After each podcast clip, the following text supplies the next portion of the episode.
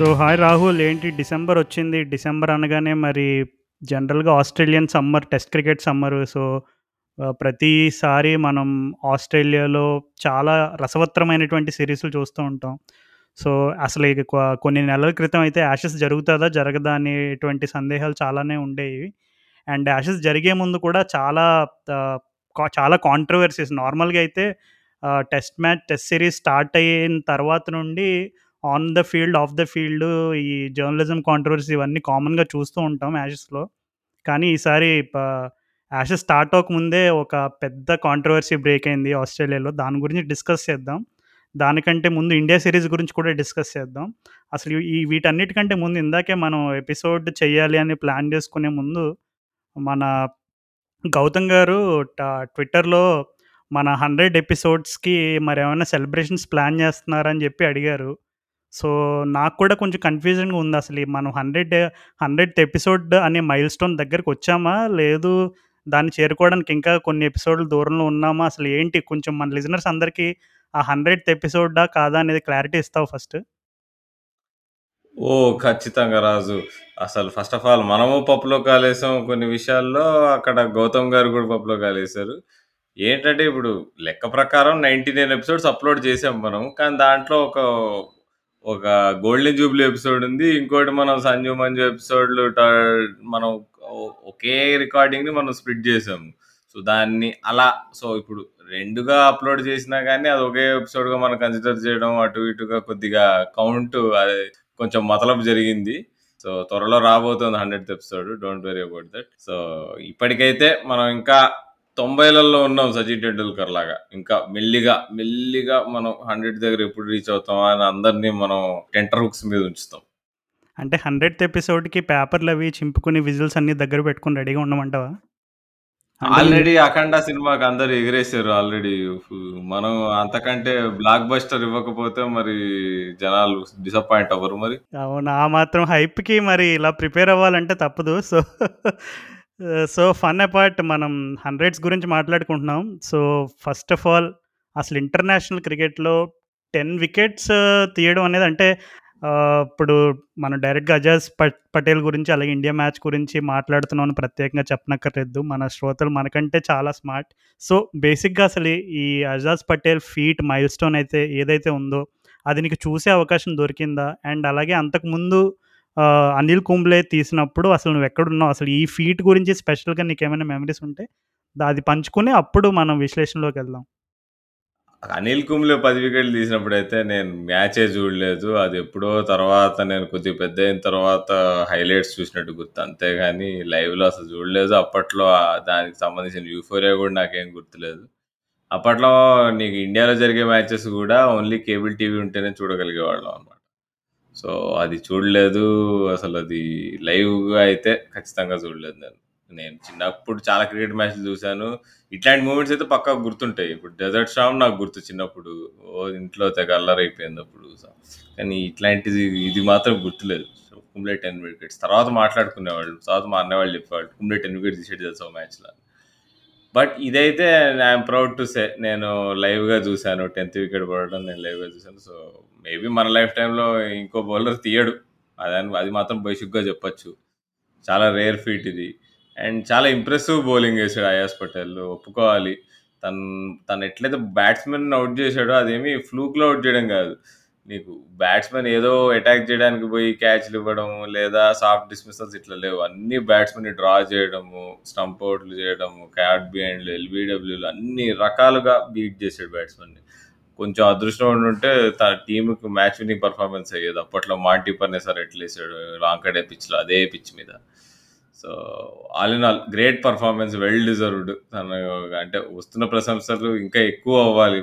కానీ అన్ఫార్చునేట్లీ వాళ్ళు దురదృష్టవశాత్తు మ్యాచ్ ఓడిపోయారు. మరీ చిత్తుగా ఓడిపోవాల్సి వచ్చింది. అవును రాహుల్ మనం న్యూజిలాండ్ పర్ఫార్మెన్స్ని అనలైజ్ చేసే ముందు అసలు అజాజ్ పటేల్ ఈ టెన్ వికెట్స్ ఏవైతే ఉన్నాయో అంటే అంతకు ముందు చూసుకుంటే అనిల్ కుంబ్లే అండ్ జిమ్లేకర్ ఇద్దరు కూడా ఆ రికార్డ్ని సాధించిన వాళ్ళు వాళ్ళిద్దరే. సో ఇ- ఇతను ఎందుకు కొంచెం ఎక్స్ట్రా స్పెషల్ అంటే ఇది డిఆర్ఎస్ ఎరా కదా. ఇప్పుడు అనిల్ కుంబ్లే అండ్ జిమ్ అన్నప్పుడు డిఆర్ఎస్ లేదు. ఓకే అంటే కొంతమంది చెప్పొచ్చు maybe one or two decisions కొంచెం స్లైట్లీ డైసీ అంటే అవి నాట్ అవుట్ అవుట్గా కానీ లేదు. కొన్ని కొన్ని ఏమన్నా కాంట్రోవర్షియల్ డెసిషన్స్ ఉండడానికి కొద్దిపాటి ఛాన్స్ ఉండుండొచ్చు. బట్ ఇప్పుడు ఇది డిఆర్ఎస్ ఎరా కాబట్టి ఇప్పుడు డిఆర్ఎస్ను కూడా నమ్మే వాళ్ళు చాలా అంటే కొంతమంది డిఆర్ఎస్ కూడా it's not completely foolproof అని చాలామంది చెప్తూ ఉంటారు. బట్ ఆల్ ఇన్ ఆల్ చెప్పాలంటే ఇది కొంచెం ఎక్స్‌ట్రా స్పెషల్ ఎందుకంటే ఈ DRS ఎరాలో when there is very minimum room for errors ఇప్పుడు కుంబ్లే టైంలో కానీ లేదు జిమ్లేకర్ టైంలో కానీ maybe one or two slight umpiring errors జరుగుండొచ్చు మనకు తెలియదు బట్ ఇందులో అయితే కొన్ని డెసిషన్స్ అగెయిన్స్ట్‌గెళ్ళినా, కొన్ని ఫర్‌గా వెళ్ళినా డిఆర్ఎస్ తీసుకుని డిఆర్ఎస్లో కూడా తన తన ఫేవర్‌గా డెసిషన్ వచ్చిందంటే ఇట్ షోస్ దట్ తను బౌలింగ్ స్పెల్ అంతా కూడా 10 వికెట్ సీజన్ స్పెల్ అంతా ఏదైతే ఉందో, ఆ consistency of line and length నువ్వు చెప్పినట్టుగా బ్యాట్స్‌మెన్ సెటప్ చేయడం ఏదైతే ఉందో, ఇవన్నీ కూడా చాలా పిక్చర్ పర్ఫెక్ట్‌గా ఎజాజ్ పటేల్ చేశాడు. అండ్ అలాగే మ్యాచ్ అయిన తర్వాత మన నెంబర్ వన్ స్పిన్నర్ అయిన రవి అశ్విన్ కూడా ఏం చేశాడంటే, మన ఇండియన్ టీంలో ఉన్న మెంబర్స్ అందరి దగ్గర ఒక ఆటోగ్రాఫ్ట్ జెర్సీ తీసుకుని అది తనకి ప్రజెంట్ కూడా చేశాడు. So, it's a very special moment.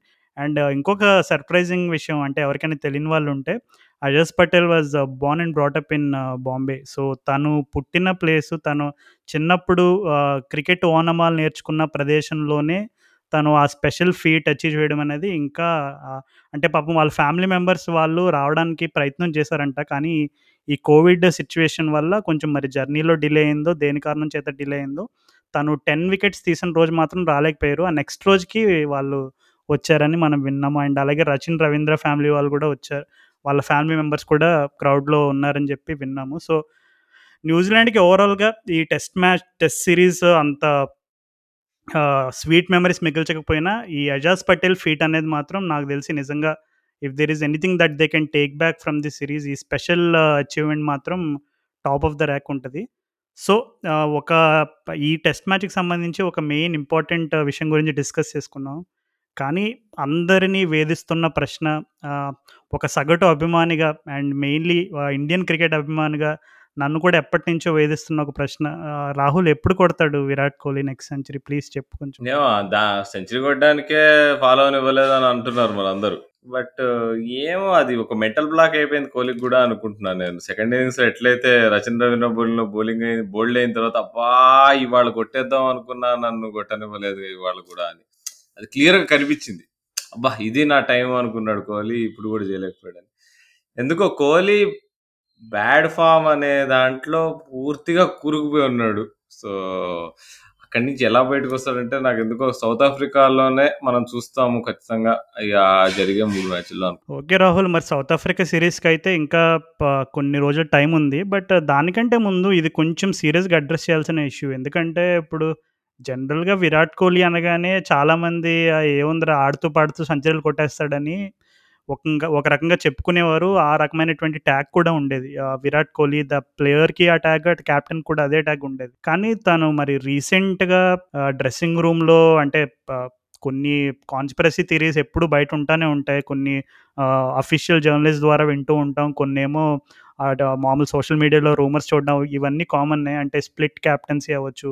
లేదు ఇప్పుడు రవి శాస్త్రి తర్వాత కోచింగ్ సిస్టమ్ ఇప్పుడు రాహుల్ ద్రావిడ్ కోచ్‌గా ఉన్నాడు. So, completely it's a different ball game. ఎందుకంటే Ravi Shastri and Rahul Dravid are completely కొంచెం డిఫరెంట్ పర్సనాలిటీ. సో, వాళ్ళ the style of approach in coaching కూడా డిఫరెంట్ ఉంటుంది సో, ఇవన్నీ పక్కన పెట్టేస్తే అంటే ఆఫ్ ద ఫీల్డ్‌లో అనవసరమైనటువంటి చెత్తంతా పక్కన పెట్టేస్తే ఇప్పుడు నాకు తెలిసి 'దీప్‌దాస్ గుప్తాను', 'మురళీ కార్తిక్ కామెంటరీలో ఒక విషయం చెప్పారు. అంటే మన ఇండియన్ ప్లేయర్స్ ఎక్కువ మంది అసలు సరిగ్గా డొమెస్టిక్ క్రికెట్ ఆడరు. మెయిన్ ప్లేయర్స్ ఎవరు కూడా so, one when you are not used to playing in your own conditions regularly even your own home conditions might look like foreign conditions అని ఒక స్టేట్మెంట్ uh, చెప్పారు.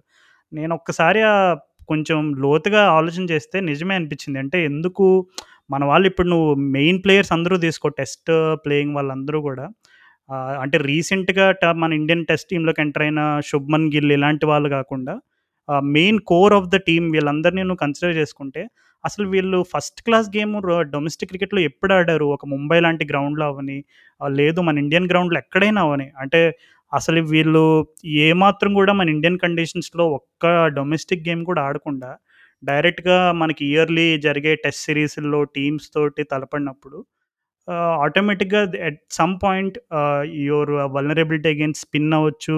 లేదు ఇప్పుడు ముంబై లాంటి సర్ఫేస్‌లో అయితే ఆ ఎక్స్‌ట్రా బౌన్స్ వల్ల ఎక్స్‌ట్రా బౌన్స్‌ని కౌంటర్ చేసే ఆ థ్రెట్ అవ్వచ్చు. అండ్ అలాగే అహ్మదాబాద్‌లో ఇంగ్లాండ్‌తో జరిగిన మ్యాచ్‌లో గూడా ఆహ్, మన బ్యాట్స్‌మెన్ ఎస్పెషల్లీ స్పిన్ విషయంలో ఎప్ ఎందుకంటే ఇండియాకి ఎప్పుడు కూడా స్పిన్ స్పిన్ ప పరంగా చాలా బలమైన బ్యాటింగ్ లైనప్ అని సచిన్ టెండూల్కర్, లక్ష్మణ్ టైం నుంచి ఒక పెద్ద మనకి ఆ రకమైనటువంటి రెప్యుటేషన్ ఉంది.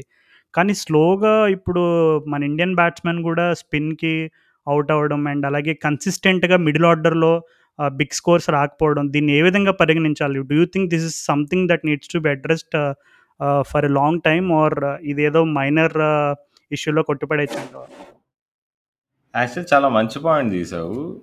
అంటే మన మన డొమెస్టిక్ క్రికెట్ అయినా కానీ అసలు ఇండియన్ సెలక్షన్ సిస్టమ్ కూడా మెయిన్‌గా ఇప్పుడు ఎట్లా అయిపోయిందంటే, స్వింగ్ అండ్ సీమ్ బాగా ఆడగలడా, పేస్ బౌలింగ్ ఆడగలడా అన్నట్టు చూసి ప్లేయర్స్ సెలెక్ట్ చేస్తున్నారు ఇప్పుడు ఈ మ్యాచ్‌లో ఎవరు బాగా ఆడారు అని చూసుకుంటే మయాంక్ అగర్వాల్. మయాంక్ అగర్వాల్‌కి క్లియర్ వీక్‌నెస్ ఉంటుంది మూవింగ్ బాల్‌కి.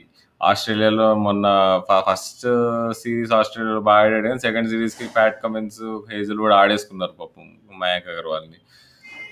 కానీ నిన్న చూస్తే మొన్న ఇన్నింగ్స్ ఆ 150 కొట్టడము, ఆ పిచ్ పైన స్పిన్‌ని ఆడడం, అయాస్ పటేల్ అంత బాగా ఆడుతున్నా గానీ ఈజీగా నువ్వు నెగెట్ జేయడము, బౌలర్స్‌ని బౌలర్స్ మీద ప్రెషర్ పెట్టడం సిక్స్‌లు కొట్టి అండ్ మాస్టర్ క్లాస్ అది స్పిన్ మీద.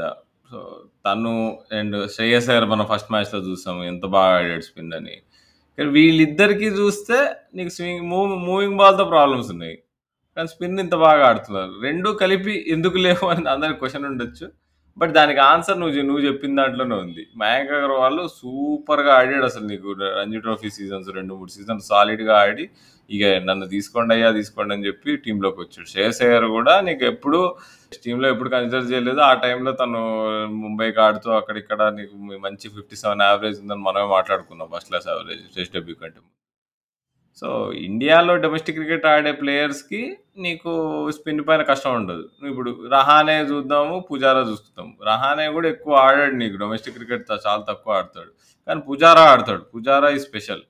పుజారా అసలు ఛాన్సే వదలడంట. ఎప్పుడు ఛాన్స్ దొరికినా గానీ పోయి నీకు రంజీ ట్రోఫీ ఆడేస్తాడు సౌరాష్ట్రకి. అందుకని తనకి ఇంకా స్పిన్ మీద గేమ్ బానే ఉంది. నిన్న మ్యాచ్‌లో ఇప్పుడు అయాస్ పటేల్ అవుట్ చేసినా గానీ, అసలు పుజారా చాలా బాగా ఆడుతుండే. అసలు ఈ సండే రోజైతే చాలా ఒక ట్రీట్ లాగా ఉండే. అయాస్ పటేల్ వర్సెస్ పుజారా నీకు కాంటెస్ట్ అసలు చాలా మజా ఉండే. ఓ పుజారా ఎట్లయితే స్టెప్ అవుట్ అవుతున్నాడు నిజంగా అది పోయెట్రీ లాగా అనిపిస్తది పుజారా స్పిన్ మీద బ్యాటింగ్ చేస్తుంటే.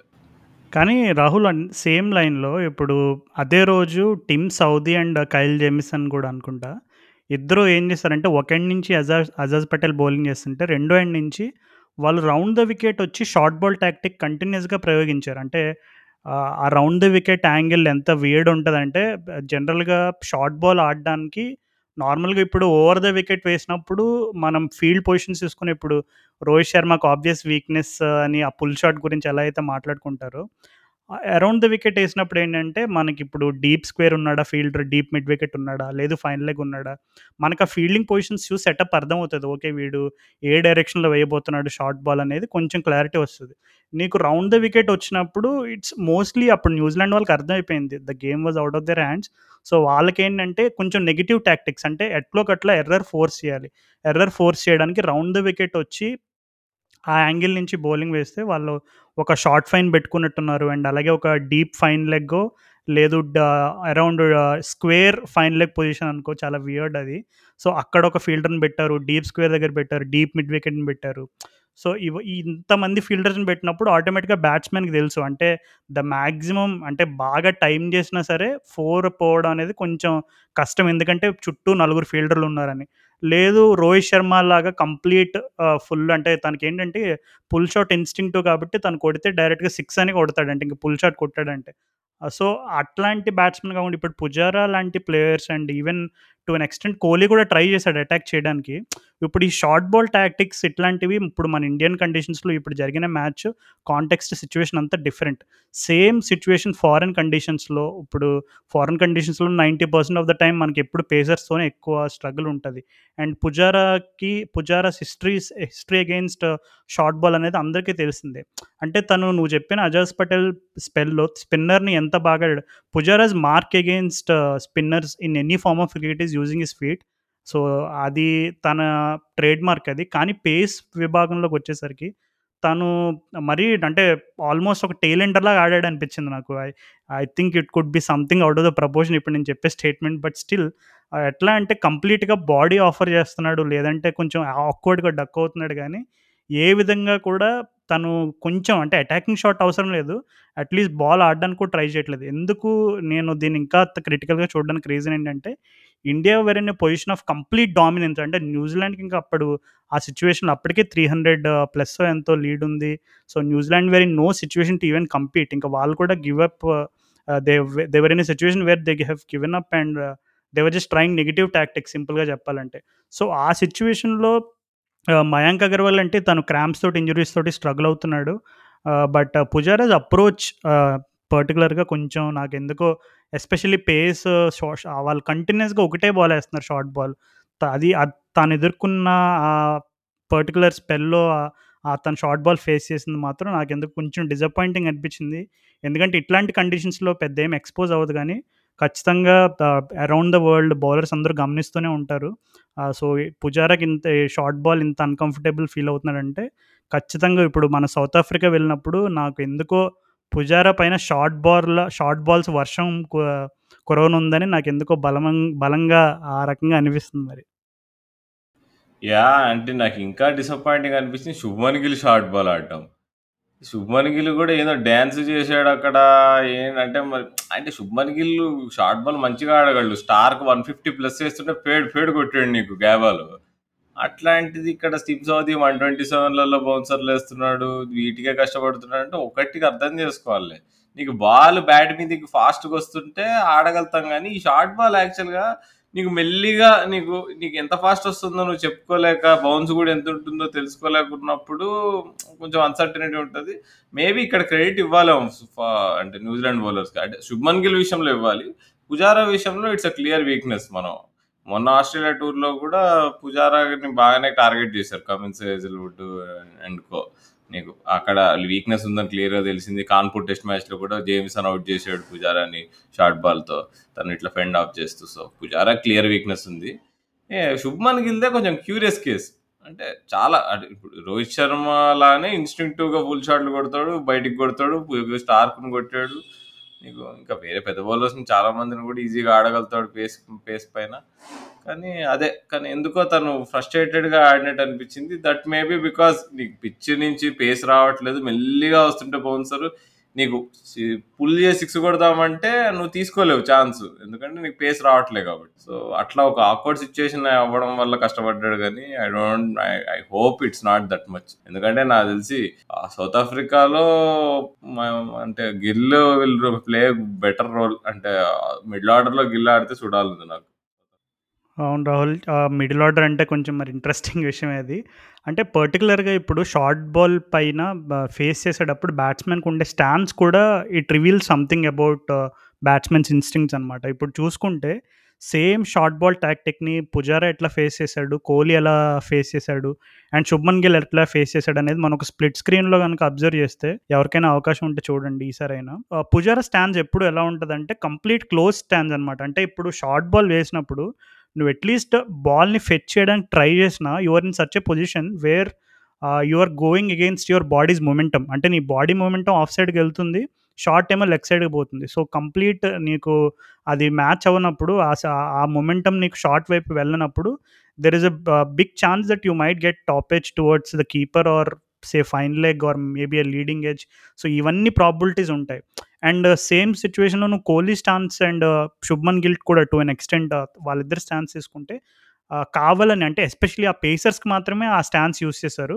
మిగిలినప్పుడు they were in their normal stance. అంటే ఆ పేసర్స్ వాళ్ళు కంటిన్యూస్గా షార్ట్ బాల్ చేసి ట ఎక్కువ ఫ్రస్ట్రేట్ చేసి కొంచెం నెగిటివ్ టాక్టిక్స్ ట్రై చేస్తున్నారని ఎట్లయినా షార్ట్ బాల్‌ని అటాక్ చేయడానికి ట్రై చేయడానికి మాత్రం చూశాడు అంటే ఎస్పెషల్లీ విరాట్ కోహ్లీ అయితే చూసాడు. శుభ్మన్ గిల్ ఏమైందంటే నేను అబ్జర్వ్ చేసిన స్పెల్‌లో తనని 1, 2 సార్లు బ్లఫ్ చేశారనమాట బౌలర్స్. అంటే 1, 2 సార్లు తను షార్ట్ బాల్ ఆడడానికి ప్రిపేర్ అయిపోయి ఆ కంప్లీట్ ఫ్రంట్ లెగ్‌ని క్లియర్ చేసుకొని షార్ట్ బాల్ వస్తుంది, వస్తుంది అనుకుని రెడీగా ఉన్నాడు. ఆ టైంలో లెంత్ బాల్స్ వేయడం కానీ లేదంటే కొంచెం ఫుల్లిష్ లెంత్ వేయడం కానీ ఇట్లా బ్లఫ్ చేశారు. సో, మేబీ అదొకటి అండ్ తనకి ఏదో కొంచెం మైనర్ ఇంజరీ ఏదో జరిగింది. సో, ఇవన్నీ కలగలుపుకొని కొంచెం maybe could be short on confidence అనుకుంటున్నాను. బట్ ఓవరాల్‌గా చెప్పాలంటే నన్ను అడిగితే శుభ్మన్ గిల్, రోహిత్ శర్మ తర్వాత మరలా షార్ట్ బాల్‌ని అలవోకగా ఆడగలిగే స్కిల్ అండ్ టాలెంట్ ఉన్న పుష్కలంగా ఉన్న ప్లేయర్ శుభ్మన్ గిల్. అండ్ నువ్వు చెప్పినట్టుగానే సౌత్ ఆఫ్రికా కండిషన్స్‌లో పేస్ అండ్ బౌన్స్ ఉంటాడు. అండ్ అలాగే ఆస్ట్రేలియన్ కండిషన్స్‌లో ఏం చేయగలడో మనకు ఆల్రెడీ ఒక ట్రైలర్ చూపించాడు Shubman Gill. So, I think this is long future ahead of him. So, maybe Pujara because if is in is late 30స్ అయినా సరే మిడిల్ ఆర్డర్‌లో మనకి చాలా కీలకమైన పర్సన్ కాబట్టి మనం ఇంతగా క్రిటికల్‌గా అనలైజ్ చేయాల్సొచ్చింది. బట్ ఓవరాల్‌గా బ్యాటింగ్ పరంగా నువ్వు మయాంక్ అగర్వాల్ గురించి మంచి పాయింట్ చెప్పిపోతాను చాలా ఎక్కువ డొమెస్టిక్ క్రికెట్ ఆడాడు రీసెంట్‌గా. అండ్ తను డొమెస్టిక్ క్రికెట్ ఫార్మ్ వల్లే తను యాక్చువల్లీ టెస్ట్ స్క్వాడ్‌లోకి కంటిన్యూస్‌గా తను సెలెక్ట్ చేయడం కూడా జరుగుతుందని అందరికీ తెలిసిన విషయమే. సో, మయాంక్ అగర్వాల్ ఇన్నింగ్స్‌లో ఇప్పుడు తను చేసిన సెంచరీలో నిన్ను బాగా ఆకట్టుకున్న అంశాలు ఏంటి స్పిన్ ఆడడంలో కంప్లీట్ మాస్టర్ క్లాస్ లాగా అనిపించింది నీకు. నీకు బ్యాక్ అండ్ అక్రాస్ వెళ్ళి ఆడుతున్నాడు. స్టెప్ అవుట్ అయ్యి నీకు స్పిన్ కవర్ చేస్తున్నాడు. బౌలర్ ఒక లైన్ మీద సెటిల్ కానివ్వట్లేదు. సో, అంటే సో, ఒక స్పిన్నింగ్ పిచ్ పైన ఇంత హెల్ప్ ఉండే అసలు. డే వన్ నుంచి గట్టిగా టర్న్ అవుతుండే పిచ్. సో, ఒక బౌలర్ 10 వికెట్స్ తీశాడు అనేది పక్కన పెడితే అంటే బా బాల్ ఫస్ట్ నుంచి ఏదో ఒకటి జరుగుతూనే ఉంది. నీకు ఎవరు రన్స్ కొట్టారంటే 345 కొట్టాము అక్కడ. 345లో 150 మయాంకే కొట్టాడు కదా! అండ్ నీకు రేట్ ఆఫ్ స్కోరింగ్ కూడా బాగా మెయింటైన్ చేసాడు. సో, అంటే స్పిన్ స్పిన్ ఆడే పద్ధతి మాత్రం ఇట్ వాస్ ఫస్ట్ క్లాస్. ఇంకా అది అది అది అంటే ఒక ఇండియన్ ప్లేయర్ ఇట్లా ఆడాలి స్పిన్. అదే అంటే దేర్ ఆర్ సమ్ అంటే మన మిడిల్ ఆర్డర్‌లో మేము అందరూ ఇంత ఇంత మంచిగా ఆడేవాళ్ళు ఇదివరకు. లక్ష్మణ్, ద్రావిడ్, టెండూల్కర్, గంగులీ అందరు ఇట్లా ఆడి నీకు ఈ ఈ హోమ్‌లో ఈజీగా ప్రతి మ్యాచ్‌లో 500, 600 కొట్టేవాళ్ళం. బట్ ఈ ఈ మ్యాచ్‌లో అదే ఇప్పుడు ఒక బ్యాట్స్మెన్ వన్ ఫిఫ్టీ కొట్టాడంటే అవతల సైడ్ ఒక బ్యాట్స్మెన్ వంద కొట్టి మనం ఈజీగా ఫస్ట్ ఇన్నింగ్స్‌లోనే 500 కొట్టాలి. ఇప్పుడు అటు అవతల పక్క బౌలింగ్లో అయాస్ పటేల్ తప్ప ఎవ్వరు సరి గేట్లు bowling. That is that is ఇక ఇట్స్ వెరీ క్లియర్ పది వికెట్లు తనే తీసాడు కాబట్టి.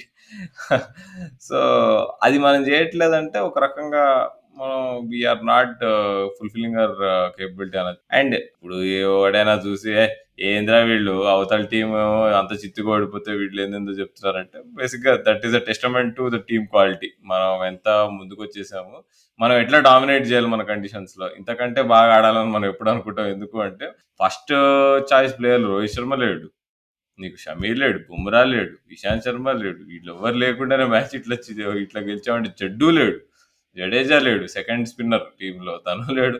వీళ్ళు ఎవరు లేకుండానే మనం ఎంత ఈజీగా గెలిచామంటే ఇండియన్ టీం డెప్త్ గురించి మనకు అర్థమవుతుంది అండ్ ఎంత ఎంత చాంపియన్ టీమో ఇది అర్థమవుతుంది అంటే ముంబైలో జరిగిన ప్రతి టెస్ట్ మ్యాచ్‌కి జయంత్ యాదవ్‌ని అట్లా అంటే ఇంకా ఏంటంటే పర్మనెంట్‌గా సెలెక్ట్ చేసేయొచ్చంటావా? ప ప్లేయింగ్ 11లో వచ్చే 5, 6 ఇయర్స్ వరకు.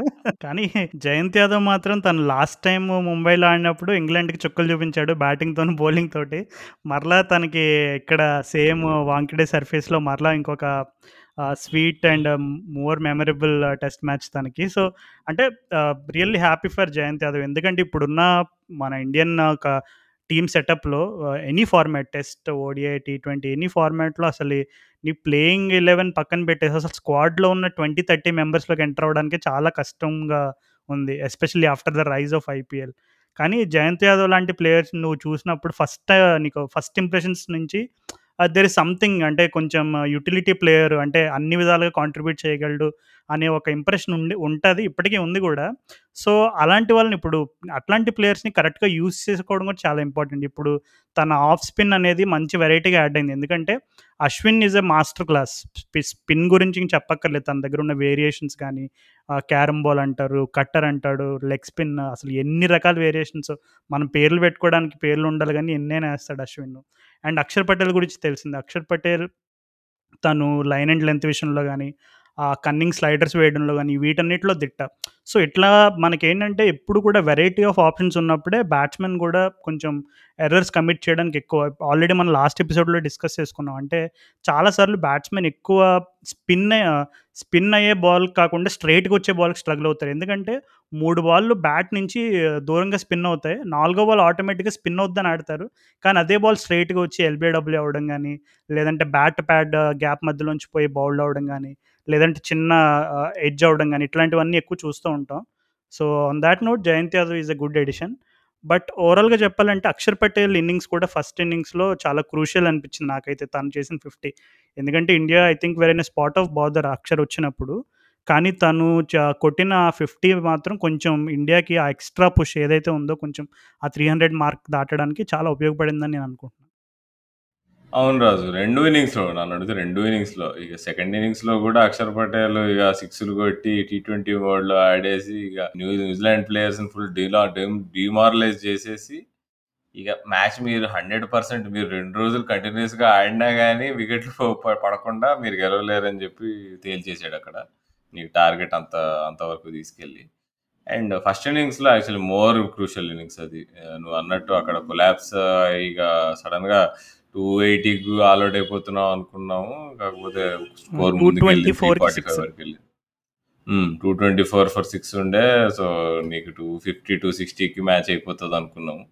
But all credit to him. తన బ్యాటింగ్ స్కిల్స్ ఈ మధ్య అంత మంచిగా ఉండట్లే అని అందరూ గమనించారు ఐపీఎల్‌లో గూడా. బట్ చూపిచ్చాడు తను. ఇప్పుడు జడేజా లేని లోటు తీర్చాడు గట్టిగా మాట్లాడుకుంటే. అవును రాహుల్ ఇంకా గుర్తుంది. అక్షర్ పటేల్ తను వన్ డేస్ అనుకుంటా. వన్ డేస్‌లో డెబ్యూ చేయడానికి తను ఆస్ట్రేలియా ఆస్ట్రేలియాలో అప్పుడు మనం ట్రై సిరీస్ ఆడినట్టున్నాం. ఇండియా, ఆస్ట్రేలియా, ఇంగ్లాండ్ అది నాకు తెలిసి 2015 వరల్డ్ కప్ ముందు జరిగినట్టుందిది. సో, ఆ టైంలో అక్షర్ పటేల్‌కి ఛాన్స్ వచ్చింది. అంటే అప్పటికీ అక్షర్ పటేల్ అంటే ఒక చిన్న రెప్యుటేషన్ ఉంది. ఓకే. తను next all rounder big big guy అనే ఒక చిన్న రెప్యుటేషన్ ఉన్న టైంలో ఆస్ట్రేలియాలో ఛాన్స్ వచ్చింది. నాకు తెలిసి తను ఫస్ట్ టూ ఆర్ త్రీ మ్యాచెస్‌లో అన్ని డకౌట్‌లు అయ్యాడు పాపం. అంటే అన్‌ఫార్చునేట్ డిస్మిసల్స్ అప్పుడు. అంటే ఇండియా వాళ్ళు కూడా కొలాప్స్ అవుతున్న టైంలో తను కూడా ఇంకా ఖాతాలో ఇంకో వికెట్‌కి వెళ్ళిపోయాడు కానీ సో, అంటే ఆ సిచ్యువేషన్ అంటే జనరల్‌గా నీకు ఎప్పుడు ఇంటర్నేషనల్ కెరీర్ ఎలా స్టార్ట్ అవుతదనే దానిపైన చాలామందికి ఒక రకమైనటువంటి నర్వస్ ఫీలింగ్ ఉంటుంది కానీ అక్షర్ పటేల్ మాత్రం మనకి ప్రతిసారి ఆ! ఏముందిలే జడేజా ఇలాంటి వాళ్ళు ఉన్నప్పుడు అక్షర్‌కి కష్టం అని అనుకున్న ప్రతిసారి కూడా తను వచ్చి ప్రూవ్ చేస్తుంటాడు అంటే నేను జస్ట్ ఏదో సెకండరీ ఆప్షన్ లేదు, సెకండరీ స్పిన్నర్ కాదు. నా దగ్గర కూడా అద్భుతమైన టాలెంట్ ఉందని తను బాల్‌తోని ప్రూవ్ చేశాడు. బ్యాట్‌తోని ప్రూవ్ చేస్తున్నాడు. అండ్ అలాగే ఫీల్డింగ్ విషయంలో కూడా తను Akshar Patel I think plays a very crucial role. And ఇంకొకటి మయంక్ గురించి ఒక చిన్న పాయింట్ ఏంటంటే, మయంక్ అగర్వాల్ జనరల్‌గా ఫస్ట్ ఇంప్రెషన్ తను క్రికెట్లోకి వచ్చిన కొత్తలో ఎవరైనా చూసుంటే కనుక అసలు తన బ్యాటింగ్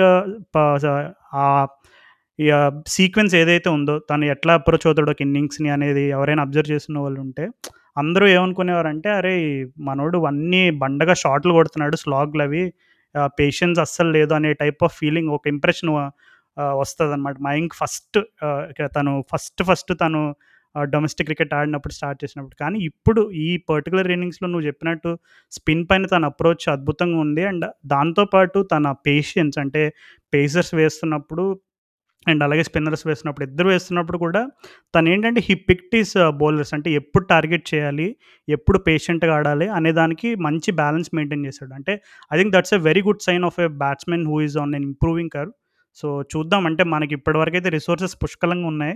మరి ఫ్యూచర్‌లో మయాంక్ ఏ విధంగా ఉపయోగపడతాడు అనేది మరి మనం చూడాలి. Once KL and Rohit come back. అసలు మయాంక్ అగర్వాల్ చాలా చాలా ఇష్టం. అంటే తను అంటే ఒక పాజిటివ్ వైబ్ వస్తుంది తను అంటే తను ఇంటర్వ్యూస్ ఇచ్చేటప్పుడు కానీ నీకు ఫీల్డ్ పైన బాడీ లాంగ్వేజ్ కానీ అండ్ చాలా థాట్‌ఫుల్‌గా ఉంటాడు. బుద్ధిమంతుడిలా ఉంటాడు. నాకు నాకు చాలా ఆనందం వేసింది. తను ఇప్పుడు తన కెరియర్ ఆల్మోస్ట్ అయిపోతోంది. ఇక వేరే వాళ్ళందరూ ముందుకొచ్చేసారు. తన best friend KL Rahul cement చేసేసుకుంటున్నాడు. Shubman Gill వచ్చేసాడు ఓపెనింగ్ చేయడానికి. రోహిత్ శర్మ సిమెంట్ చేసుకున్నాడు ఓపెనింగ్ స్పాట్. తనని సడెన్‌గా అందరూ మర్చిపోతున్నారు అనే టైంలో మనం కూడా అనుకున్నాం ఫస్ట్ టెస్ట్‌లో అరే! అసలు మయాంక్ చాలా స్ట్రగుల్ అయితున్నాడు అని. But hats off to him అంటే ఎవరు గ్రడ్జ్ అయితే చేయరు. అంటే అంతే చాలా మంచోడు కదా మయాంక్. ఓకే. సో, మరి చూడాలి. అంటే వన్స్ కేఎల్ రాహుల్, రోహిత్ శర్మ మన రెగ్యులర్ ప్లేయర్స్ uh, అందరూ కూడా once they come back the test squad అప్పుడు ఎట్లా ఉంటాయి అంటే ఇప్పుడు ఇంట్రెస్టింగ్ విషయం ఏంటంటే ఇప్పుడు ఈ టెస్ట్ సిరీస్‌లో శ్రేయస్ అయ్యర్ అండ్ uh, మయాంక్ అగర్వాల్ అంటే ప్రాబబ్లీ ఇప్పుడు టెస్ట్ సిరీస్‌లో సెంచరీలు కొట్టే అవకాశం ఎవరికి ఉంది? మన ఇండియన్ బ్యాట్స్‌మెన్ వైపు నుండి అంటే మే నాకు తెలిసి లిస్ట్‌లో ఆఖరి రెండు పేర్లు ఉండేవేమో శ్రేయస్ అండ్ ఆహ్, ఎందుకంటే అందరూ కామన్‌గా పిక్ చేసుకునే పేరు విరాట్ కోహ్లీ, చటేశ్వర్ పుజారా, అజింక్య రహానే అండ్ శుభ్మన్ గిల్. వీళ్ళందరూ కూడా కొంచెం టెస్ట్ క్రికెట్ ఆడిన ఫామ్‌లో అండ్ అలాగే రీసెంట్‌గా కూడా చాలా క్రికెట్ ఆడున్నారు కాబట్టి ఇండియన్ కండిషన్స్ ఏముంది? అలవోక కొడతారు సెంచరీ అని చాలామంది ఎక్స్‌పెక్ట్ చేసి ఉంటారు. But Shreyas Iyer in the first test and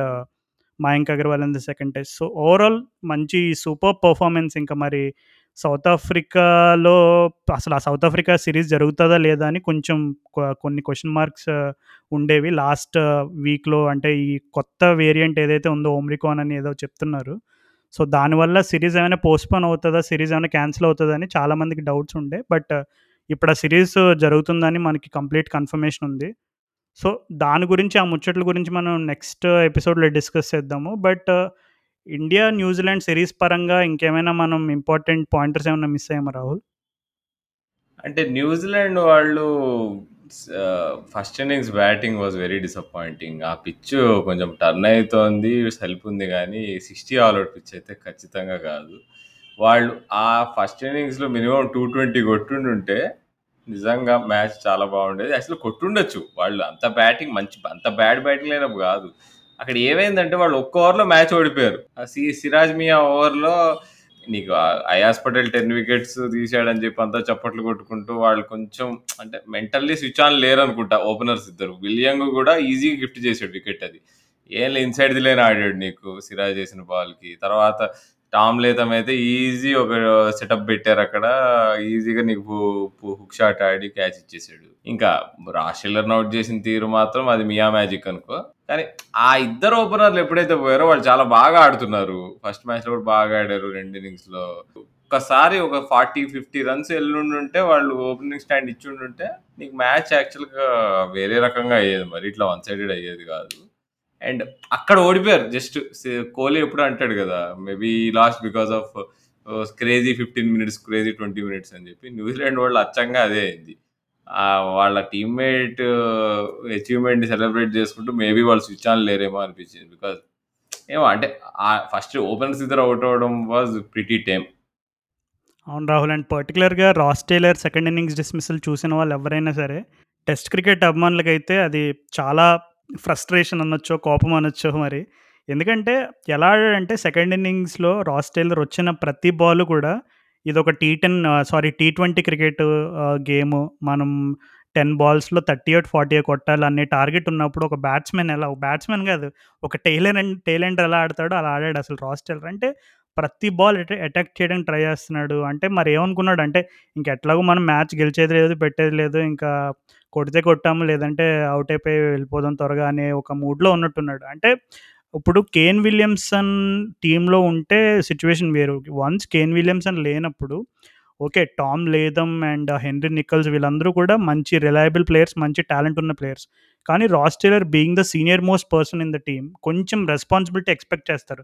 జనరల్‌గా కొంచెం పేషెంట్‌గా ఆడి అంటే ఓకే. నార్మల్‌గా ఇప్పుడేదో డిఫెన్సివ్ షాట్ ఆడుతూ అవుట్ అయిపోయాడంటే ఇట్స్ ఓకే. ఇంకా ఆల్రెడీ టీమ్ న్యూజిలాండ్ వాళ్ళు ఫస్ట్ ఇన్నింగ్స్‌లో అంత దారుణంగా ఆల్ అయిపోయిన తర్వాత ఇంకా కాన్ఫిడెన్స్ ఉండదు కాబట్టి సరే ట్రై చేశాడు. ఇంకా అవుట్ అయిపోయడానికి కొంచెం సర్ది చెప్పుకోవడానికైనా ఉంటుంది కానీ తను సెకండ్ ఇన్నింగ్స్‌లో ప్రతి బాల్ స్లాక్ చేయడానికి ట్రై చేసిన విధానం ఏదైతే ఉందో, ఆఖరికి సునీల్ గవస్కర్ గారు కూడా చాలా మండిపడ్డారు కామెంటరీలో అసలు. అంటే ఏంటి ప కండిషన్స్ కూడా రెస్పెక్ట్ చేయకుండా ఎలా ఆడుతున్నాడని ఒక రకమైనటువంటి విమర్శ విమర్శ అస్త్రాలు సంధించారు. సో, చూద్దాం మరి ఇప్పుడు న్యూజిలాండ్ వాళ్ళకైతే తర్వాత నాకు తెలిసి బంగ్లాదేశ్‌లో ఉన్నట్టుంది సీరీస్. సో, వాళ్ళకి ఇంక్ తప్పు చేశారేంటంటే వాళ్ళు మనం ఫస్ట్ టెస్ట్ మ్యాచ్ తర్వాత అనుకున్నాం. విల్ సామర్‌విల్ అసలు సరిపోవట్లేదు. తన స్కిల్ సరిపోవట్లేదు. తన బౌలింగ్ స్టైలు పనికి రావట్లేదు పిచెస్ పైన. మన వాళ్ళు ఈజీగా డామినేట్ చేస్తున్నారు. దాని బదులు నీల్ వాగ్నర్ ఆడిపించుకోవడం బెస్ట్ అనుకున్నాము. అది వాళ్ళెందుకో మళ్ళీ నమ్మారు విల్ సామర్‌విల్‌ని. సో, అక్కడ నీకు ఎవరి వల్ల నీకు ప్రెషర్ అంతా పోతుండేనో నీకు అంటే విల్ సామర్‌విల్ వల్లనే. తననసలు మయాంక్ ఆడుకున్నాడు. మయాంక్ ఏంటి అందరూ ఆడుకున్నారు దాన్ని. అంటే తను ఫస్ట్ టెస్ట్ మ్యాచ్‌లో సెకండ్ ఇన్నింగ్స్ బ్యాటింగ్‌లో నైట్ వాచ్‌మ్యాన్‌గా కొంచెం ఒక రకమైనటువంటి సాలిడిటీనిచ్చి కొంచెం అందరిని మోసం చేసాడంటావా న్యూజిలాండ్ వాళ్ళని?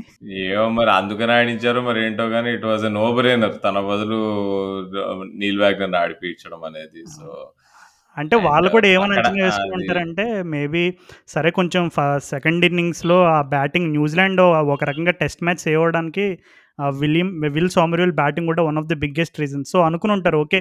కొంచెం కాన్ఫిడెన్స్ వచ్చుంటది మనోడికి. కొంచెం బ్యాటింగ్ ఆడిన తర్వాత కొంచెం నార్మల్‌గా ఓవరాల్ కాన్ఫిడెన్స్ వచ్చుంటది. అని ట్రై చేసుంటారు. కానీ నువ్వు చెప్పినట్టుగా back fire అయిందది.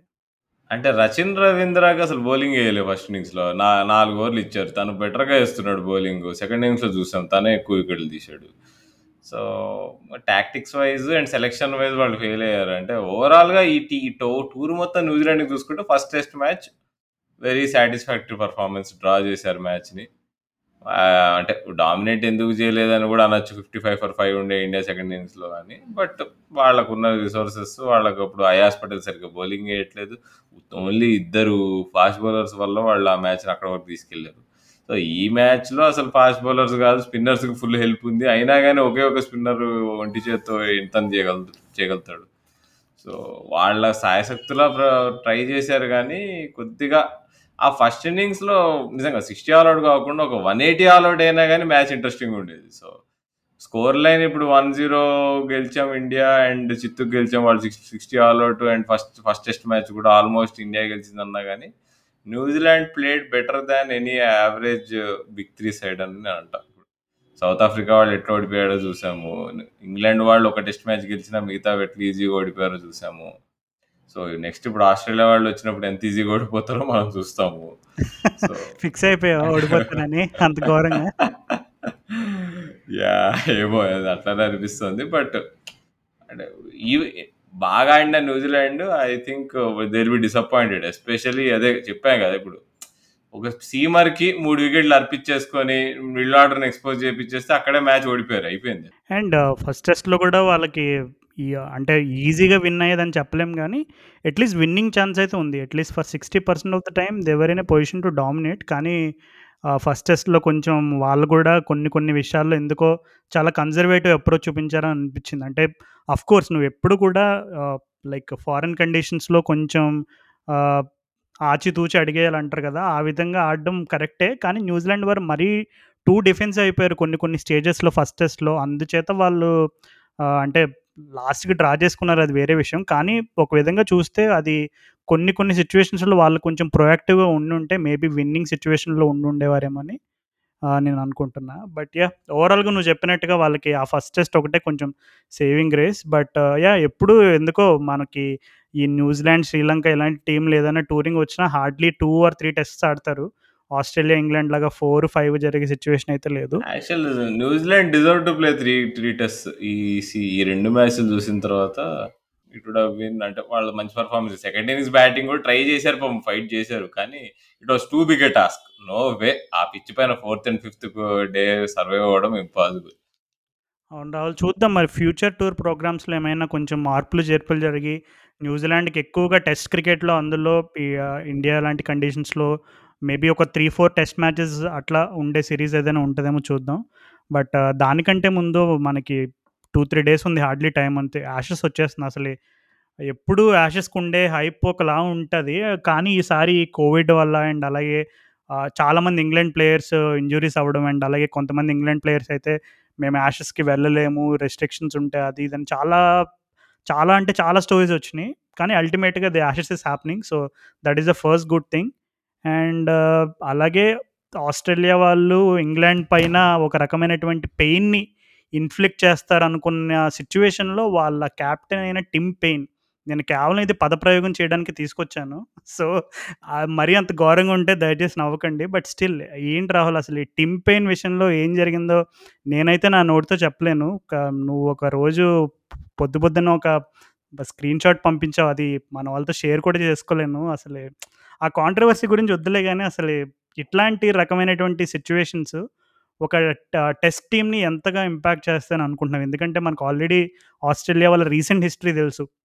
Steve Smith ball tampering situation అవ్వచ్చు. అండ్ అలాగే David Warner and leadership group అని ఏదైతే అంటారో వాళ్ళు అవ్వచ్చు.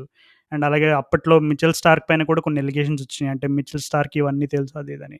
సో, బేసిక్‌గా ఇట్లాంటి టీమ్‌ని కొంచెం మరలా టిమ్ కొంచెం కొంచెం ఒక దాటి ఒక తాటిపైకి తీసుకొచ్చాడు. ఒక కొంచెం నిలబెట్టాడు టీంని అనుకున్న టైంలో యూనో స్టెప్ డౌన్ కెప్టెన్సీ నుంచి తను వైదొలిగి అండ్ అలాగే ఇప్పుడు సిరీస్ పూర్తిగా ఆడతాడో ఆడో కూడా క్లారిటీ లేదు. సో, ఏంటి ఇట్లాంటి సిచ్యువేషన్ ఒక హోమ్ టీంని ఎలా ఇంపాక్ట్ చేస్తాయి especially? First of all Ashes అంటే మామూలుగా ఉండదు ప్రెషరు. ఆస్ట్రేలియాలో కానీ ఇంగ్లాండ్‌లో కానీ సో, దానికి ముందు ఇంత పెద్ద కాంట్రోవర్సీ అయినా కానీ కానీ ఒక్కటి ఐయామ్ షాక్డ్ అంటే ప్లేయర్స్ గూడా ఈ టిమ్ పెయిన్ ఇట్లా చేసి స్టెప్ డౌన్ అయిన తర్వాత కమిన్స్ ఇప్పుడు, ఇప్పుడు కరెంట్ కెప్టెన్ కమిన్స్ కానీ స్టీవ్ స్మిత్ కానీ వీళ్ళందరూ yeah! We are behind Paine అంటున్నారు. అంటే మరది పెయిన్ వాళ్ళకు ఒక కెప్టెన్‌గా వాళ్ళకు తన మీద ఉన్న అభిమానమా? లేదంటే ఓకే. అంటే ఈ ఈ ఇష్యూ ఏదైతే ఉందో తను కెప్టెన్‌గా అపాయింట్ చేయకముందు అయిన ఇష్యూ అంట. కానీ ఇప్పుడు ఈ ఆర్గ్యుమెంట్ వస్తుంది ఇప్పుడు ఆ ఇష్యూ అయిందని తెలిసి కూడా నీ క్రికెట్ ఆస్ట్రేలియా వాళ్ళు తన క్యాప్టెన్ ఎట్లా చేశారు? అంటే మరి ఇది ఎప్పుడో పబ్లిక్ అవుతుందని తెలుసు కదా అనే ఆర్గ్యుమెంట్ ఉంది. మరి మరి మళ్ళీ ఇంకోటి ఏంటంటే ఆ ఇన్వెస్టిగేషన్ చేసినప్పుడు క్లీన్ చిట్ ఇచ్చారు మరి. ఆ క్లీన్ చిట్ ఇచ్చినా ఇది తను ఎవరైతే ఆ స్కాండల్ ఇన్వాల్వ్ ఉన్నారో టింపెయిన్ కాలీగ్ అక్కడ హోబార్ట్ క్రికెట్ అసోసియేషన్‌లో. తను ఇది ఈ పబ్లిక్‌గా తీసుకురావడం వల్ల అరే! పరువు పోయింది కదా అన్నట్టు టిమ్ వచ్చి స్టెప్ డౌన్ అయ్యాడే కానీ క్రికెట్ ఆస్ట్రేలియా వాళ్ళొచ్చి క్యాప్టెన్సీ పీకేయలేదు కదా సో, అందుకని కొద్దిగా టిమ్ అందరు కొద్దిగా సింపతి చూపిస్తున్నట్టు అనిపిస్తుంది. అండ్ తన బే ఇప్పుడు సెలెక్టర్స్‌లో జార్జ్ బేలీ కానీ వీళ్ళైనా కానీ ఎవరైనా కానీ ఇప్పుడు ఏ ఇప్పుడు అప్పుడు వార్నర్, స్మిత్ శాండ్ పేపర్ విషయంలో ఎంత ఘాటుగా రియాక్ట్ అయ్యారో, ఈ విషయంలో మాత్రం రియాక్ట్ కాలేదు. అండ్ ఎఫెక్ట్ కావడం అంటే ఇప్పుడు ఒక అడ్వాంటేజ్ ఉంది ఆస్ట్రేలియన్ టీమ్‌కి. మొన్న టీ20 వరల్డ్ కప్ ఎత్తారు కదా అంతా కలిసి. ఆ సెటప్‌లో నీకు పెయిన్ అసలు పార్టే కాదు సో, అందుకని వీళ్ళు ఆల్రెడీ ఒక మంచి ఫీల్ గుడ్ మూడ్‌లో ఉన్నారు. సో, తను లేకపోయినా వాళ్ళకు ఒక ఇప్పుడు బాండింగ్ ఉంది. ఇప్పుడు కమిన్స్‌కి, హేజల్‌వుడ్‌కి, స్టార్కి నీకు ఇప్పుడు వేడు కూడా ఉన్నాడు టీమ్ స్క్వాడ్‌లో. తను కాకుండా ఇప్పుడు వార్నర్ వీళ్ళంతా నీకు ఆహ్, అక్కడ స్క్వాడ్‌లో నీకు స్టార్స్‌గా వాళ్ళు బాగా ఆడారు గాబట్టి, అదే ఇక్కడ కంటిన్యూ అయ్యి కొంచెం అలా కొత్త లీడర్‌షిప్ గ్రూపు అన్నట్టు ఆల్రెడీ ఫార్మ్ అయిపోయిందేమో అనుకుంటున్నా. ఆ టీ20 వరల్డ్ కప్ టైమ్‌లో. అవును రాహుల్. అసలు యాక్చువల్లీ మనం యాషెస్‌ని ఫోకస్‌లో పెట్టి కొన్ని స్పెషల్ ఎపిసోడ్స్ చేయాలని ప్లాన్ చేసుకున్నాం. నాకిప్పుడే గుర్తొచ్చింది. కానీ ఆహ్, కుదరలేదు. చూద్దాం మనం యాషెస్ ఫినిష్ అయ్యేలోపు కనీసం పర్టిక్యులర్‌గా యాష్కి సంబంధించి చాలా చాలా మెమరబుల్ స్టోరీస్ ఉంటాయి. చాలా ఇంట్రెస్టింగ్ విషయాలు ఉంటాయి అవన్నీ కూడా మనం బాగా రీసెర్చ్ చేసి, మన లిజినెస్ అందరితో కూడా పంచుకునే అవకాశం హోప్‌ఫుల్లీ ఈ యాషెస్ ముగిసేలోపు వస్తుందని అనుకుంటున్నా. బట్ యా నువ్వు చెప్పినట్టుగా ఆస్ట్రేలియా వాళ్ళు ఆల్రెడీ వాళ్ళు ప్లేయింగ్ 11 అనౌన్స్ చేశారు. ఓపెనర్స్ వచ్చేసి David Warner and Marcus Harris from Melbourne and అలాగే మార్నస్ లబుషేన్ అందరికీ తెలుసు Queenslander and Steve Smith. So, he man who needs no introduction at number four and Travis Head తనకి చాలా అవకాశాలు ఇచ్చారు ఆస్ట్రేలియా వాళ్ళు మిడిల్ ఆర్డర్ పొజిషన్‌లో. అనుకోని పరిస్థితుల్లో వేరేగా ప్రత్యామ్నాయం గూడా వేరే గట్టి ప్లేయర్స్ ఎవరు లేకపోయేసరికి వాళ్ళు ట్రావిస్ హెడ్‌ని ఇంకా బ్యాక్ చేస్తున్నారు. But that said Travis Head has every right to be in the playing 11 and అలాగే క్యామ్ గ్రీన్ తను already last time India test series ఆడినప్పుడు తన ఇంపాక్ట్ ఎలా ఉంటది? తన రోల్ ఏంటి? కొత్త కొత్త షేన్ వాట్సన్. కొత్త షేన్ వాట్సన్ అంటావా? ఓకే. అండ్ అలాగే నంబర్ 7 అనుకుంటా Alex Carey. I think he is going to make his debut in test cricket. So, Alex Carey selection కొంచెం ఇంట్రెస్టింగ్ ఇక్కడ. కీపింగ్ అంటే ట్రెడిషనల్‌గా యాహ్! ఎప్పుడు యాక్చువల్‌గా కూడా వేడ్ వేడ్‌నే తీసేసుకునే వాళ్ళు అనుకు తీసేసుకుంటారనుకున్నా గానీ, క్యారీని సెలెక్ట్ చేశారు. అది ఇంట్రెస్టింగ్‌గా. అంటే క్యారీ ఎప్పటినుంచో ఒక అంటే ఒక రకమైనటువంటి రెప్యూట్ రెప్యుటేషన్ క్యారీ చేస్తున్నాడు. తను he is the future leader, future leader అని చాలామంది చెప్తూ ఉంటారు. అంటే మేబీ ఆహ్, తన బ్యాక్‌గ్రౌండ్ స్టోరీస్ అని అంత డీటెయిల్గా తెలియదు కానీ తను అంటే డిఫరెంట్ డిఫరెంట్ స్పోర్ట్స్‌లో సేమ్ డివిలియర్స్ లాగే డిఫరెంట్ డిఫరెంట్ స్పోర్ట్స్‌లో ఇన్వాల్వ్ అయ్యి చాలా హైలీ స్కిల్డ్ అండ్ అలాగే లీడర్‌షిప్ క్వాలిటీస్ కూడా ఎక్కువ అని చాలా చోట్ల చదివాను. So, maybe there this is something in Alex Carey that we don't know. So, and తర్వాత ప్యాట్ కమిన్స్ ఉన్నాడు. అందరికీ సుప్రసిద్ధుడు అండ్ అలాగే ఇప్పుడు present Australia captain. Mitchell Starc and Nathan Lyon and Josh Hazlewood. So, this looks like a one heck of a lineup. So, మరి England వాళ్ళు మరి ఈ లైనప్‌తో కంపీట్ చేసి యాషెస్ తిరిగి మరలా ఇంగ్లాండ్‌కి తీసుకెళ్ళే అవకాశం ఉందంటావా? లేదు ఇంకా ఈసారి ఆస్ట్రేలియాదేనంటావా? ఆ! నాకు తెలిసి ఆస్ట్రేలియా వాళ్ళు గెలిచేయాలి. ఎందుకంటే టూ కూడా బౌలింగ్ అటాక్. అండ్ ఇంగ్లాండ్ వాళ్ళు వాళ్ళకి బ్యాటింగ్ ట్రబుల్స్ గురించి అందరికీ తెలుసు. ఓన్లీ థింగ్ ఏంటంటే ఆలీ రాబిన్సన్ అనే ఒక బౌలర్ ఉన్నాడు ఇప్పుడు ఇంగ్లాండ్‌కి. సో, ఆ ఆస్ట్రేలియన్ కండిషన్ సక్సెస్ అయ్యే సక్సీడ్ అయ్యే బౌలర్ ఒకటి ఖచ్చితంగా కనిపిస్తున్నాడు. ఇప్పుడు ఆర్చర్ లేకపోయినా వుడ్ ఉన్నాడు. And Ollie Robinson I think he will be the star bowler. మనం చూసాం ఆల్రెడీ ఇండియా సిరీస్లో ఎంత బాగా వేసాడో. సో, అదా ఉన్నా కానీ బట్ స్టిల్ ఆర్చర్ లేకపోవడం చాలా దెబ్బ ఇంగ్లాండ్ వాళ్ళకి. అండ్ ఆండర్సన్ ఇప్పుడు ఎంత తోపైనా కానీ ఆస్ట్రేలియన్ కండిషన్స్‌లో అంటే ఒప్పుకోవాలి ఇక తను ఈ ఏజ్‌లో ఎంత బౌలింగ్ ఏసినా కష్టం అని చెప్పి అక్కడ. వికెట్స్ తీస్తాడు, టైట్ ఉంచుతాడు గానీ, ఈ స్ట్రైక్ బౌలర్ అయితే అవ్వలేడు. So, Ollie Robinson, Mark Wood వీళ్ళిద్దరు మ్యాజిక్ జేస్తే ఇప్పుడు ఎట్లయితే మిచ్చెల్ జాన్సన్ అప్పట్లో మరి అందరిని భయపెట్టిచ్చాడు చిన్న పిల్లల్ని. ఇంగ్లాండ్‌లో ఉన్న చంటి పిల్లలందరూ భయపడ్డారప్పుడు.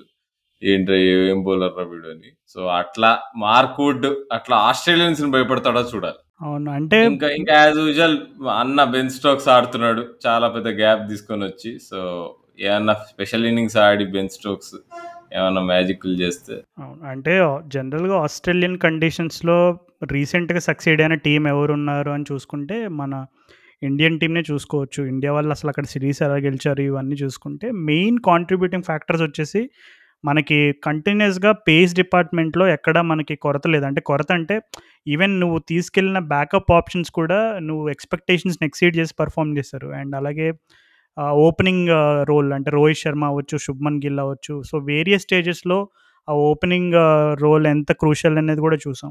సో, ఇంగ్లాండ్ వాళ్ళు ఇప్పుడు మెయిన్‌గా స్ట్రగుల్ అవుతున్న biggest area since Alastair Cook's retirement is opening. So, నాకు తెలిసి అలెస్టర్ అంటే ఆండ్రూ స్ట్రాస్ రిటైర్ అయినప్పుడు అలిస్టర్ కుక్‌కి ఓపెనింగ్ పార్ట్నర్ దొరకడానికి వాళ్ళు చాలా ప్రయత్నాలు చేశారు. పదో, పదిహేనో ప్లేయర్స్‌ని ట్రై చేశారు. త ఎవరు సక్సీడ్ కాలేకపోయారు. తర్వాత వన్స్ అలిస్టర్ కుక్ రిటైర్డ్ మళ్ళీ సేమ్ అంటే అప్పుడైతే ఒక తలనొప్పి ఉండేది. సరే అలిస్టర్ కుక్‌కి సారీ స్ట్రాస్‌కి ఒక రీప్లేస్‌మెంట్ దొరికితే చాలని. ఇప్పుడేంటంటే ప్రాబ్లమ్ ప్లెంటీ లాగా పాపం వాళ్ళకి ఓపెనింగ్ స్పాట్‌లో చాలా పెద్ద పెద్ద కన్సర్న్స్ ఉన్నాయి. అండ్ అలాగే జోఫ్రా ఆర్చర్, జోఫ్రా ఆర్చర్ లేకపోవడం అనేది కూడా చాలా పెద్ద దెబ్బ. ఎందుకంటే జోఫ్రా ఆర్చర్ పొటెన్షియల్ గురించి, ఎబిలిటీ గురించి ఆల్రెడీ లాస్ట్ టైం ఆస్ట్రేలియా వాళ్ళు ఇంగ్లాండ్ లాషెస్ ఆడినప్పుడు తను ఏం చేయగలడో చూపించాడు. ఆస్ట్రేలియాస్ బెస్ట్ బ్యాట్స్‌మెన్ అయిన స్టీవెన్ స్మిత్‌కే చుక్కలు చూపించాడు. సో, తను గనక ఈ పేస్ అండ్ బౌన్స్ కండిషన్స్‌లో ఉండుంటే ఎందుకంటే జోఫ్రా ఆర్చర్ అసలు ఇంటర్నేషనల్ డెబ్యూ చేసే ముందే దాదాపు రెండో, మూడో బిగ్ బ్యాష్ సీజన్స్ ఆడేశాడు. ఇక్కడ ఆస్ట్రేలియాలో ఆల్మోస్ట్ అన్ని గ్రౌండ్స్‌లో తను ఆడాడు. అండ్ ఆస్ట్రేలియన్ కండిషన్స్ తనకి నిజంగా చెప్పాలంటే పిక్చర్ పర్ఫెక్ట్ కండిషన్స్ ఆస్ట్రేలియా. ఎందుకంటే పేస్ ఉంటుంది బౌన్స్ ఉంటుంది సో, బౌన్సర్లు అవి వేసినప్పుడు పిచ్ బార్ రెస్పాండ్ అవు అయ్యే సిచ్యువేషన్ ఉంటుంది especially ah, pitches like Gabba and Perth ఇట్లాంటివన్నీ కూడా సో, తను ఈ సిరీస్కి లేకపోవడం అనేది ఇంగ్లాండ్ వాళ్ళకి చాలా బె పెద్ద దెబ్బ. ఎందుకంటే బౌలింగ్ పరంగా. ఇప్పుడు ఎందుకంటే ఆస్ట్రేలియా వాళ్ళని నువ్వు ఎంతో కొంత బ్యాక్ ఫుట్ పైన పెట్టాలంటే వాళ్ళ టాప్ ఆర్డర్‌లో ఉన్న David Warner and Steven Smith ఇద్దరిని రిమూవ్ చేయాలి. వాళ్ళిద్దరిని రిమూవ్ చేసిన తర్వాత మార్నస్ లబుషేన్ అని ఇప్పుడు కొత్త రాక్ ఒకటి తయారయ్యాడు. సో, తనని కూడా కట్టడి చేయాలంటే తను ఇప్పుడు Marnus Labuschagne sequence of dismissals చూసుకుంటే రీసెంట్‌గా తను ఆడిన షెఫీల్డ్ షీల్డ్ గేమ్స్‌లో అవ్వచ్చు అండ్ అలాగే ఆస్ట్రేలియన్ వన్ డే డొమెస్టిక్ కాంపిటీషన్‌లో అవ్వచ్చు. తను ఎర్లీ స్టేజెస్ అంటే ఫస్ట్ 20, 30 బాల్స్‌లో కొంచెం వలరబిలిటీ చూపిస్తాడు. అంటే కొన్ని కొన్ని బాల్స్‌ని పోక్ చేయడం కానీ లేదు కొన్ని అన్నెసరీ పుల్ షాట్స్ ఆడడం. ఇవన్నీ కొంచెం ఒక స్లైట్ షేడ్ ఆఫ్ వలనరబిలిటీ అయితే ఉంటుంది స్టార్టింగ్‌లో. Once he gets through that twenty thirty whatever that sighters అంటారు కదా టెస్ట్ మ్యాచ్‌లో. సో, ఆ సైటర్స్ చూసేసి ఇంకా సెట్ అయ్యాను అనే టైంలో తను ఆ ఫ్రేమ్‌లోకి వెళ్ళాడంటే స్టీవెన్ స్మిత్‌ని అవుట్ చేయడానికి ఎంత కష్టపడాలో లబుషన్ కూడా అవుట్ చేయడానికి అంతే కష్టపడాలి. సో, ఓవరాల్‌గా చూసుకుంటే మరి ప్ర ప్రస్తుతానికి ఈవెన్ టిమ్ పెయిన్ లేకపోయినా సరే క్యాప్టెన్ కెప్టెన్ లేడు. ఒక మెయిన్ కీపర్ బ్యాట్స్‌మెన్ లేడు అనే రకమైనటువంటి కొరత ఏమాత్రం కనబట్టలేదు ఆస్ట్రేలియాలో. ఎందుకంటే నువ్వు చెప్పినట్టుగా రీసెంట్‌గా వాళ్ళు వరల్డ్ కప్ గెలిచినప్పుడు David Warner, Steve Smith, Hazlewood Hazlewood, Pat Cummins, Mitchell Starc ఈ గ్రూప్ ఆఫ్ ప్లేయర్స్ ఎవరైతే ఉన్నారో వాళ్ళందరూ వరల్డ్ కప్‌లో కూడా ఉన్నారు. సో, సో వాళ్ళందరూ వరల్డ్ కప్‌లో టీంలో ప్లేయింగ్ ఎలెవెన్లో కూడా ఆడి పర్ఫామ్ చేసి వరల్డ్ కప్ విన్ అయిన ఆ ఫీల్ గుడ్ ఫ్యాక్టర్ ఒకటుంటది. అండ్ దానికి తోడు వీళ్ళందరూ కూడా హ highly experienced players. So, Australian కండిషన్స్‌లో మరి ఈ అటాక్‌ని తట్టుకొని ఇంగ్లాండ్ గెలవడం అనేది చాలా కష్టతరమైన పని. కానీ ah, we know ah, Ben Stokes లాంటి ఒక మిరాక్యులస్ ప్లేయర్ ఉన్నప్పుడు ఏదైనా జరగ జరగొచ్చని మనకు తెలుసు. And Joe Root the current best test batsman in the world. Current test batsmen నాకు. తెలిసి ద యాషెస్‌లో ది బ్యాటిల్ ఆఫ్ బ్యాటిల్స్ ఏదైనా ఉందంటే Pat Cummins bowling to Joe Root. ఎందుకంటే Joe Root Joe Root already కొన్ని సైన్స్ చూపించాడు. తను ఆ ఇంగ్లాండ్ సిరీస్ ఇంగ్లాండ్‌లో యాషెస్ ఆడినప్పుడు తను 2, 3 టైమ్స్ చాలా దారుణంగా అవుతాడు ప్యాట్ కమిన్స్‌కి ఫస్ట్ 2, 3 బాల్స్‌లోనే. సో, నాకు తెలిసి ఆ ఆ బ్యాడ్ డ్రీమ్స్ ఇంకా వెంటాడుతూనే ఉంటాయి Joe రూట్‌ని. I think that is going to be one thing to one thing to look forward to in this Ashes Joe Root versus Pat Cummins ఒకవేళ జో రూట్ ఈ సిరీస్ సూపర్బ్గా ఆడాడు అనుకో అంటే ఒక మూడు నాలుగు సెంచరీలు కొట్టి పర్సనల్గా అంటే టీం పరంగా టీం ఒకవేళ గెలిచినా గెలవకపోయినా Joe Root will be best England batsmen in history అది ఇక అది ప్రూవ్ అయిపోతుంది.